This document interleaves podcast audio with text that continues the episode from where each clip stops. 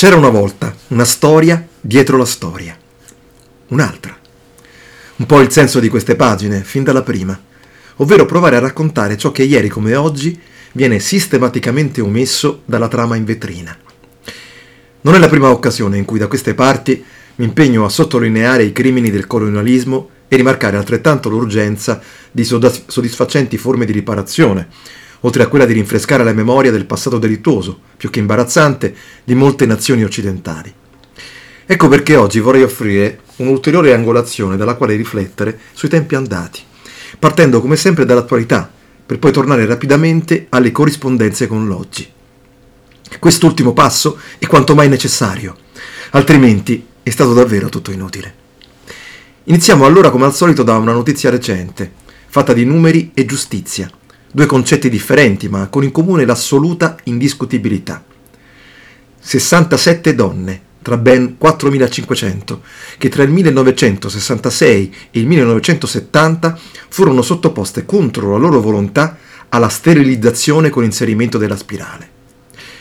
Alcune di loro avevano appena 12 anni. Il nome del colpevole è oggi di nuovo in prima pagina, anche se si sapeva tutto già da tempo. Sto parlando del governo della Danimarca di allora, mentre le vittime sono donne Inuit, che nella loro lingua vuol dire il popolo, da tempo in quegli anni non più padrone a casa loro, ovvero in Groenlandia, a causa di una reale invasione, giammai inventata a tavolino, di norvegesi e naturalmente danesi.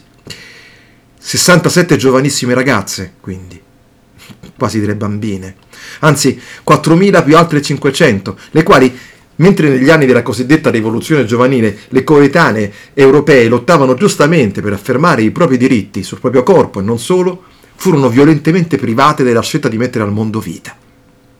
E ora, oggi, altrettanto a ragione, esigono perlomeno un risarcimento in denaro allo Stato danese.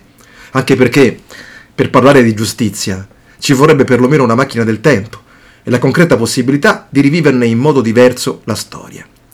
Ma se quest'ultimo è solo un miraggio, per la prima la scrittura, quando si fa memoria, può fare qualcosa di simile, credo. E per questo sono di nuovo qui oggi. E allora torniamo agli anni del crudele delitto, tra il 1966 e il 70, come detto, e raggiungiamo la terra dei colpevoli di allora, al posto dei quali gli eredi odierni sono chiamati a rispondere.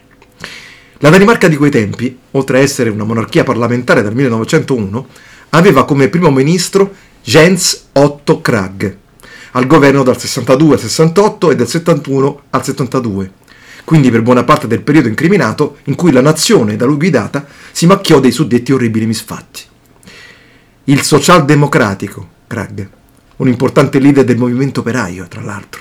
Un riformista e uno statista moderno, soprattutto in materia di economia, uno di quelli che piacciono da sempre a destra e sinistra dell'interessata platea bancaria e investitrice, un promotore dell'adesione militare alla Nato del suo paese, così anche gli americani sono contenti, il che serve sempre, è come se serve, ma fu un altrettanto acceso sostenitore dell'adesione alla comunità europea, per far contenti proprio tutti quelli che contavano allora, ecco.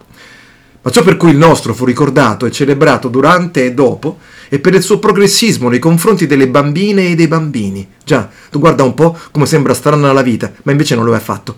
E per le famiglie con figli e le loro necessità, danesi, esatto, sto parlando ovviamente dei cittadini danesi di sangue puro, ecco, al punto che il nostro fu descritto nel tempo come uno dei più grandi politici della storia della Danimarca.